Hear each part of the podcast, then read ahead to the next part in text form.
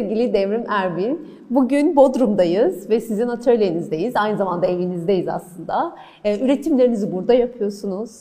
Diğer bölümümüzde sizin aslında biraz daha giriş yaptık. Kendi ruh dünyanızı biraz ben öğrenmek istedim. Bu resimler nasıl ortaya çıkıyor? Bir de çocukluk çok önemliydi, gençlik çok önemliydi. Çok önemli bir dönemde e, yetişmiş bir sanatçısınız. Onu anmak istedim. Biraz oradan devam edip aslında e, sanatınıza doğru uzan, uzanacağım artık. Akademi yıllarında Soyutçu Yediler ekibini kuruyorsunuz. Sanat tarihine şöyle bir baktığımızda da aslında o tarz oluşumlar da var. İşte tavan arası ressamları, D grubundan bahsedebiliriz. Bu oluşumlar, bu çabalar aslında orada ne e, maksat neydi? Yani sizin kendi e, motivasyonunuz neydi? O soyutçu yedileri kurarken. Biraz oralara e, gidelim mi? Tabii memnuniyetle e, akademi zaten olağanüstü insanı etkileyen hem bir e, boğazın içinde çifte saraylarda kurulmuş bir okul. Akademi birçok yeri İstanbul'da dolaştıktan sonra e, çifte saraylar diye yapılan e, ilk meşrutiyet dönemi toplantıların yapıldığı bir yer. Ee, ve orası e, ak- akademi olarak bir bölümü veriliyor e, bizim okula. Bir bölümü de Atatürk Lisesi'ydi. Bizim girdiğimiz zaman da sonra oradan da o yan taraftaki bina, ikinci binada akademiye verildi ve mimarlık bölümü orada ders vermeye başladı. Bir defa hem e, doğasıyla, boğazın kenarında her gün bu çok e, tarihi bir kentin, kültürlerin yaşadığı bir kentin, imparatorlukların kurulduğu bir kentin, onların seyrettiği boğazı seyretmek, karşı tarafı görmek ve içinde yaşamak, sanatın içinde yaşamak, e, bu çok önemli bir olay. Çünkü sanat konuşulunca var olan bir olgudur. Ve akademi belki Türkiye'de sanatın tek konuşulduğu yer demeyeyim. Yani başka kentlerde de naif sanatçılar var. İşte Ankara'da batıya gidip gelenlerden bir grup var. Tek tek Anadolu'nun bazı kentlerinde e, sanatı özümsemiş, benimsemiş olanlar var. Ama yine sanatın Türkiye'de varlığı e, akademiyle e, özleştir diye düşünüyorum. Hatta Nuriyem e, e, Limonluk diye bir e, yazı yazmıştı. Onu bir serada limonluğun yetişme koşullarıyla Türkiye'de sanatçının yetişme koşullarını yani akademi bir sera, özel bir havanın olduğu, dıştaki havadan uzak bir yer olduğunu söylemişti. E, akademide çalıştı ama bir döneminde e, akademi karşıtıydı. İşte kendi siyasal görüşü gereği e, halkı düşünen bir sanattan yanaydı. Ve o e, bir limonluk oluşu, bir sera koşullarında oluşu bazı gerçekleri de yansıtıyordu. Çünkü sanatçı nerede kendini bulabilir, nerede yaşayabilir, onu can suyu verecek kaynaklar nelerdir? Müzeler, sergiler, yayınlar, e, güncel olaylar e, sanatçıya yer vermiyorsa, o susuzluktan, ilgisizlikten, e, yaşamak için sanatından güç alma, yani parasını sanatıyla kazanmak bile imkandan yoksunsa, sadece bir öğretmenlik sınırları içinde kalıyorsa, yani o ülkede sanatın gelişmesi söz konusu olamaz. Zaten yani o, o Cumhuriyet döneminde bu kolay bir şey değildi. Daha önce saray sanatçılarla bir evet. bütünleşiyordu. Bazı Abdülmecit gibi resme düşkün kişiler vardı şey olarak yani padişah bile olsa resim yapanlar vardı. Resmi sevenler vardı, portrelerini yapıp resmi dairelere asanlar vardı. Ama bir eğitim akademide veriliyordu. Çok sınırlı bir kesime veriliyordu. Ve birçok meslekte o diplomayı aldıktan sonra hayatınızı o mesleğin e, içinde mesleğinizi yaparak yaşamak yerine e, sanatçı ancak üstün bir başarı gösterirse, yani ödüllendirilirse, eserleri işte müzelere girer, satın alınır, koleksiyonlara girerse e, itici bir güç olacak yaşamda. E bu olmadığı zaman küsüyorlar, çevre etkiliyor, yani başka işlere yöneliyorlar. O nedenle e, akademi kendi tarihten gelen özellikleriyle ve o bizim hocalarımız Bedrami, Cemal Doğulu e, ve diğerleri hem e, hocalık yapıyorlardı hem e, yazı yazıyorlardı dergilerde. Bu bir bakıma halkın sanatla olan ilgisini çekmek üzerlerine, sanatı anlatmak, sanatı sevdirmek demekti. Bu nedenle akademi böyle e, bir şeyi de yükü de üstlenmişti.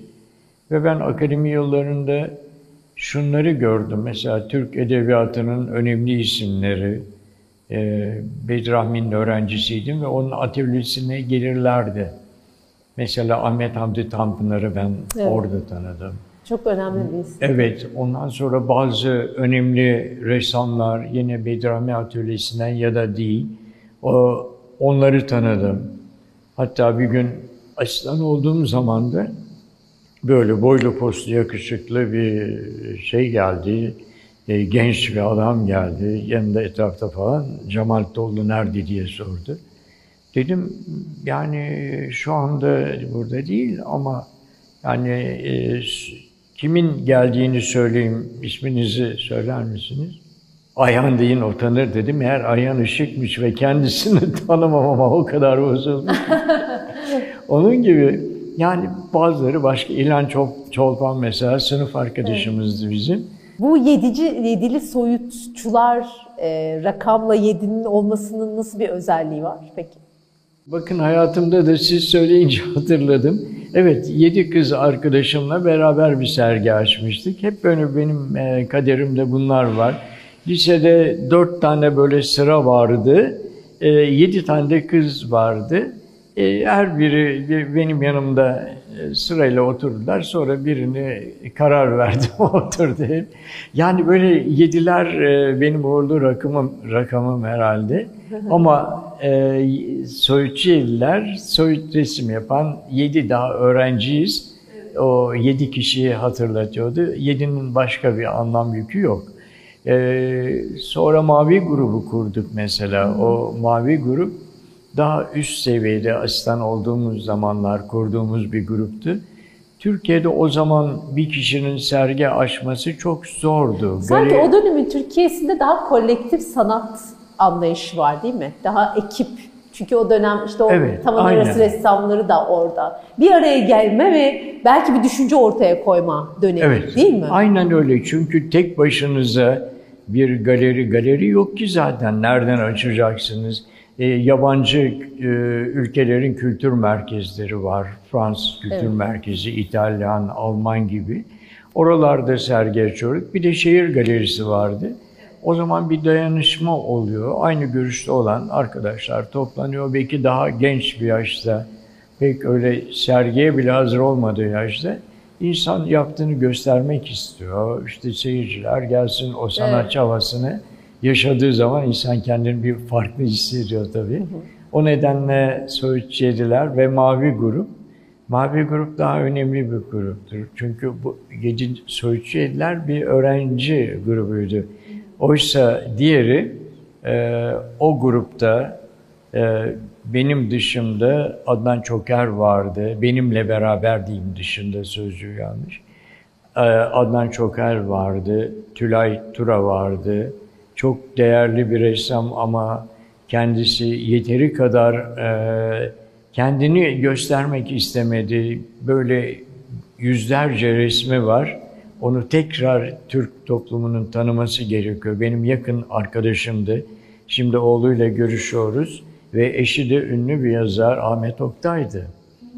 e, bir Tülay'la beraber açtığımız bir sergide tanışmışlardı. Yani akademi işte sanat konuşulan, sanat öğrenilen ama sanatçı olmaya hazır, hemen yuvasından çıkacak şeyler gibi, e, civcivler gibi, şeyler, kırlangıçlar gibi böyle hemen atılmaya hazır.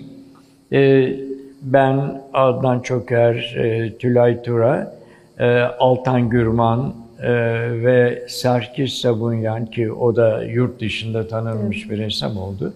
Ve bu saydığım ressamların e, isimlerin hepsi önemli Türk resminde ressamlardır. Ama Altan Gürman çok erken e, vefat etti. Tülay Tura da bundan 3-4 sene önce e, vefat etti. Ve işte şimdi biz ayaktayız. Evet, o siz bu kuşağın, e, bu kuşağın o mirasın buraya taşıyan isimlerindensiniz. Evet, evet. Bir de tabii sizin resimlerinizin biraz böyle arkeolojik kazığı da yapmak istiyorum onlara dair. Bilenler bilecektir ama yine de söylemekte fayda var bence. Perspektif kullanmıyorsunuz siz resimlerinizde. Bir perspektif var ama bu bariz bir perspektif değil. E, minyatür gibi iki boyutlu ya biraz minyatür etkileri var. Yine halı motifleri ve geleneksel Türk motiflerini kullanıyorsunuz. Şimdi e, tam bunları hani o batı resim geleneğini bu motiflerle yani bu öğelerle birleştiriyorsunuz. Ben size özgünlüğün tarifini sormak istiyorum tam da burada. Çünkü batı ekolünden gelen bir teknik var ama bizim kendi has kültürümüz var. Onu siz çok güzel meç ediyorsunuz. Ama orada da özgün bir dil yakalıyorsunuz. Belki de Türk resminde en önemli konulardan biri özgünlük. Sizce özgünlüğü nasıl tanımlarız? Çünkü sizin eserleriniz özgün. Yani özgünlük e, bir ayrıcalık demek. Yani herkesin yaptığından farklı bir iş yapmak demek. Hatta e, bu soruyu sorduğunuzda hemen aklıma Yunus Emre'nin bir sözü geldi. Yunus Emre diyor ki, bir söz söylemek gerek, melekler dahi bilmez ola. Yani o söz, meleklerin bile bilmediği bir söz. Yeni bir söz, farklı bir söz hiç kimsenin görmediği. Bu zaten e, sanatın temel ilkelerinden biri. Yaratıcı olmak, özgün olmak. Bir de yani e, sahte olmamak, samimi olmak var. O samimi olmak kendi toprağına karşı, kendi insanına karşı, kendi kültürüne karşı. Çünkü hiç kültürü olmayan topluluklar da var, ülkeler de var. Yani hiç yok demeyelim, onların da belki çok eski çağlarda atalarından gelen özellikler bulunabilir. Yani ilkel bir toplum diye nitelediğimiz e, Afrika'nın bazı ülkeleri falan gibi. Ama yani o süreçler, tarih her coğrafyada farklı e, e, görüntüler ortaya çıkarıyor. Ben e, daha geleneksel, evet daha kendi kültürünün suyunu içmiş ve ondan yararlanarak onunla düşünmüş, onunla yaşamış. Hat sanatı mesela beni Batı resminden çok daha fazla etkilemiştir. Oradaki e, stilizasyon yani sadeleştirme, oradaki ritim, oradaki e, duyarlılık ve hatta birçok e, şeyde konferansımda e, Nakkaş Velican'ın bir e, kitabın kapağına yaptığı da Allah ve Peygamber isimlerinin küfü yazıyla yazılmış olan bir görüntüsünü Mondrian'ın dikey ve yataylardan oluşan bir resmiyle yan yana gör, koyduğumda insanlar onu ayıramıyorlar. Yani bu demek değil ki bizim sanatçılarımız e, Mondrian'dan 300 sene önce onun ekolünü buldu değil. O başka bir temele dayanan bir görüşle onu yapıyor. Diğeri de hat sanatının özelliklerini bir üslup olarak köprü yazıyla yapıyor. Bunun gibi ben kendi kültürümüzün değerlerini tanımak için seyahat ettim. Bunun için Anadolu'yu dolaştım. Bunun için e, müzeleri, öğren yerlerini yani gidebildiğim kadar her yere gittim. Birkaç kent dışında gitmediğim yerler olsa bile oralara gittim, konferanslar verdim. Evet. Yani dedim işte burada şunlar olmalı, Gaziantep mozaik kokmalı dedim. Yani neler neler Şimdi söylemedim. Şimdi tabii sizin resimlerinizde renkler olsun, biçimler olsun Bu kültürün zaten izleri var ama siz bir de e, farklı medyumlar kullanıyorsunuz çalışmalarınızda. Ve işin aslında belki de sizden çok beklenmeyecek ama beni de şaşırtan e, farklı bir kuşaktan geliyorsunuz. Ve aslında sizin de az önce ifade ettiğiniz gibi o dönemde iletişimi çok da yaygın olmadığı, görsellerin bu kadar çok yayılmadığı bir dönemde den başlayıp bu döneme plexi üzerine yapıyorsunuz çalışmalarınızı, yine baskı, farklı baskı teknikleri deniyorsunuz, metal üzerine deniyorsunuz. Şimdi halihazırda böyle olunca halı üzerine deniyorsunuz, tekstil üzerine deniyorsunuz. Hep bir arayış var ve bugüne aslında bu zamanın ruhuna da bir temas var. Ee, onları tasarlarken o ruhu yani aslında bir eseri başka yerlerde de çoğaltılması hikayesi mi aslında oradaki gaye? Sizin temel motivasyonunuz orada ne? Ee, benim e, temel e, tasam e, sanatın yaygınlaşması. Herkesin sanatın bir yararı varsa ki var, onlardan bütün insanlar, bütün bireyler yarar, yararlanmalı. Çünkü sanat belli dönemlerde işte sarayların kontrolü altında, onların e, yönetimi altında, onların siparişleriyle Talepleri gidiyor. belki değil mi? O sarayın istekleri üzerinden giden bir sanat Tabii anlayışı saray vardı. ailesinin resimlerini yapıyorlar. Velasquez mesela Goya saraydaki eğlenceleri yapıyorlar. E, Japon sanatında yine e, seçkinlerin hayatı. Bir başka kültürde savaşlar anlatılıyor. Osmanlı e, gittiği yerlerin haritalarını çiziyor, onları resimlerle süslüyor, yanlarında nakkaşlar gidiyor. O yüzden herkes farklı farklı bir şekilde sanatla karşılaşıyor. E, fakat sanatçının kendi kendine sipariş vermesi ancak 20. yüzyılın bir olayıdır. Özgür resim vermesi, canının istediğini yapması. Şimdi ben Bodum'dan bahsettik. Bodum benim için şu anda kendi kendime sipariş verdiğim ortam Evet. için. Yani e, şeyler, resim sev- sevenler e, kusura bakmasınlar ben onlar için yapmıyorum. Sadece asistanlarımın aracılığıyla bazı resimler yapıyorum. Ve büyük resimler, beni ileriye tanıtacak resimler. Şu anda benim resmimin bir çizgisi var. Bu çizgiye ilave neler yapabilirim? Bu cümle nerede tamamlanacak? Nereye kadar ilgi çekecek, onun ilgi çekeceği noktaları nasıl yakalayabilirim? Bunlarla şimdi müzem için resimler yapıyorum. Ama normal e, yaşamın akışı içinde e, bütün kültürleri tanıdıktan sonra karar vermenin doğru olduğuna inandım. Ben biraz müze olacak olan müzenizden bahsetmek istiyorum. Şimdi siz çok e, önemli bir hafızasınız aslında Türkiye açısından. Yani hem Türk resim sanatı açısından önemli hafızasınız ve yaşayan hafızasınız. Yaşarken böyle bir müze girişimi çok kıymetli geliyor bana. Ve sizin hafızanız çok berrak ama arşiviniz de var.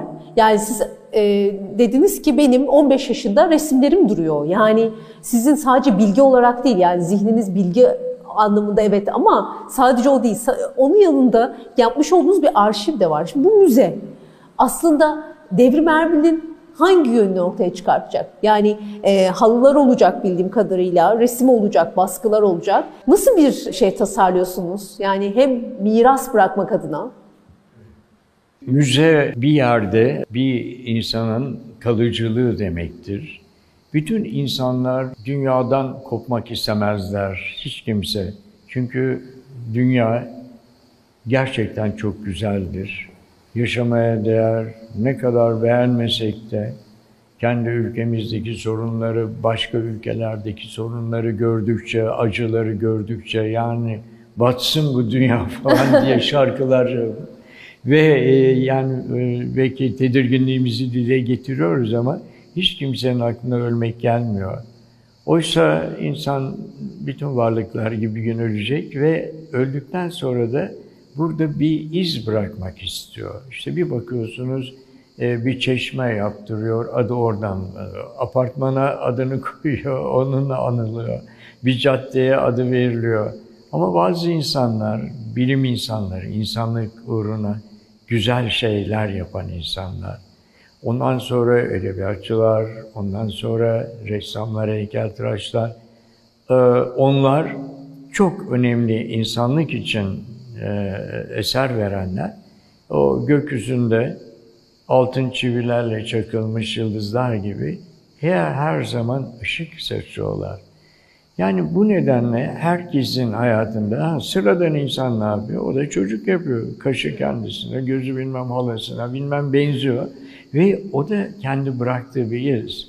İz bırakayım diye yapmıyor bunu ama doğa ona bunu Aslında bir neslin evet. sürekliliği için Evet. yapıyor.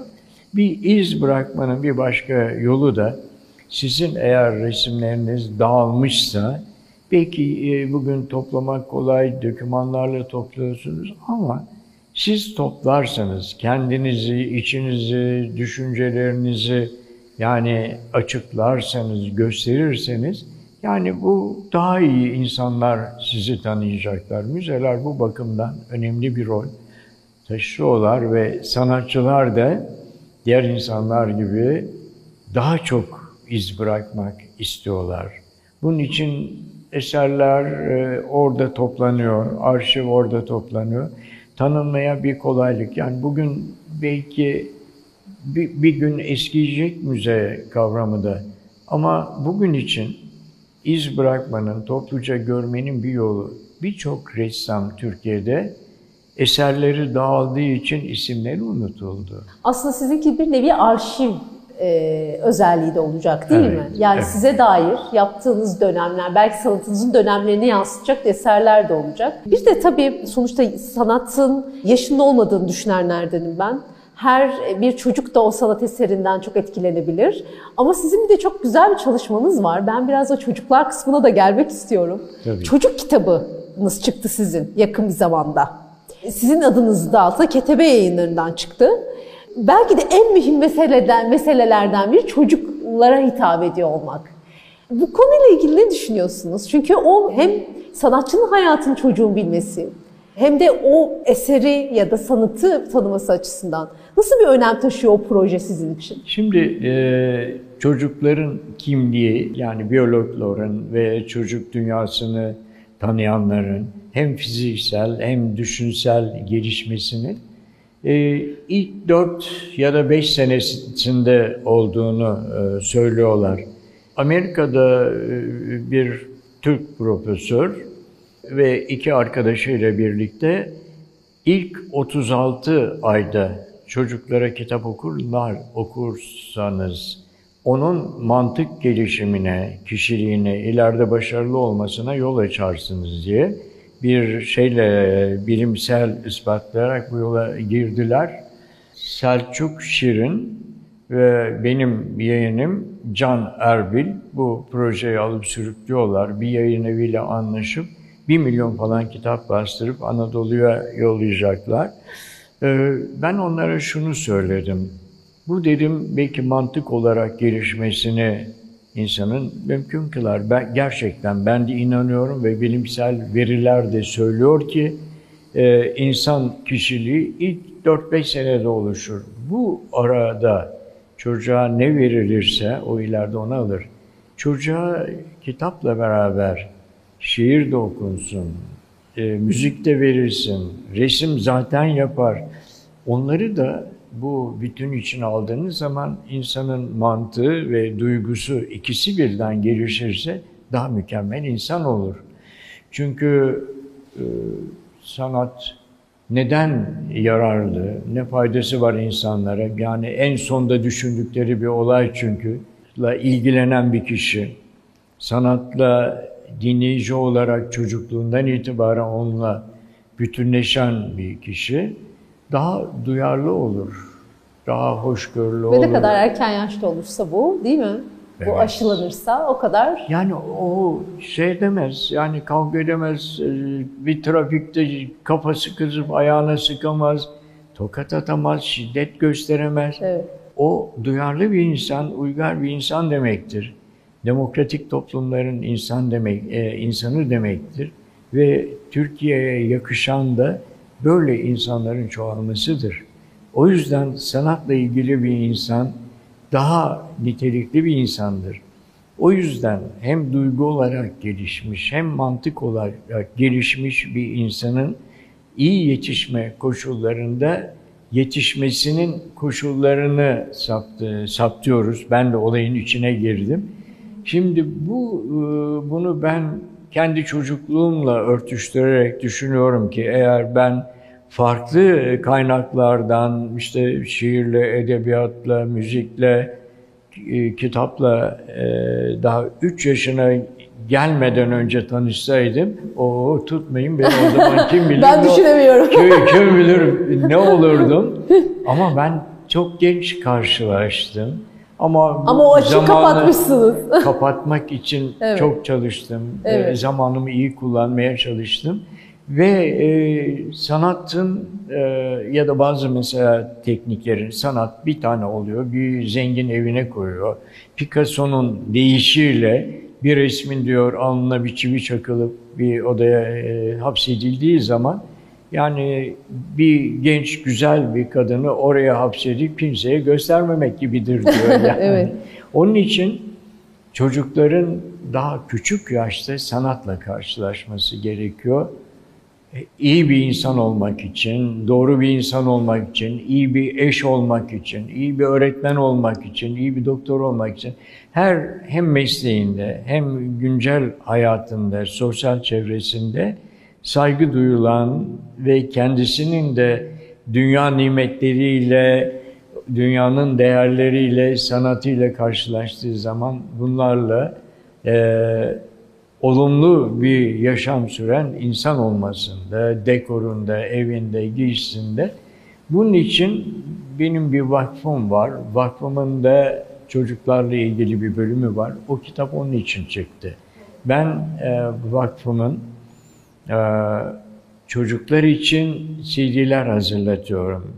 Çocukların diliyle onlara sanat anlatmak, sanatçılara anlatmak için şeylerim var. Hazırlıklarım demeyeyim, gelişti bunlar. E, 10 tane film şimdiye kadar çekildi. Durmuş Akbulut diye belgeseller üzerinde çok değerli bir e, arkadaşımız. Bunları hazırladı. Bunlar yakında piyasaya çıkacak. Bunun için ben sanatlar arasında ilişkinin de daha çoğalmasından yanayım. İşte bu bağlamda benim eserlerim üzerine besteler yapılıyor, şiirler yazılıyor, düz yazılar yazılıyor. Başka başka mesleklerden insanların, bir iş adamının, bir doktorun sanat üzerine ne düşüneceği ya da evinde benim resmim varsa 10 sene onu gördükten sonra neler anlatacağı benim çok ilgimi çekiyor. O yüzden böyle kitaplar çıkardım. Evet. Kitabı da çok seviyorum çünkü o bir Evet. iletişim aracı. Tam da size anlatan bir şey aslında. Evet çok konferans verdim, danışmanlıklar yaptım, Türkiye'nin her yerini gezdim. Yani benim özelliklerimden biri de o. Yani iki kol- koltukta bir yığın karpuz taşıdım. evet. Ama düşüren, kırılan olmadı. Yani bugünlere geldim. Evet, ne güzel. Çok teşekkür ediyoruz programımıza katıldığınız için. Daha doğrusu bizi Bodrum'da atölyenizde ağırladığınız için. Teşekkür ederim. Hayatınızı açtınız, sanatınızı açtınız bize. Çok sağ olun. Teşekkür ederim.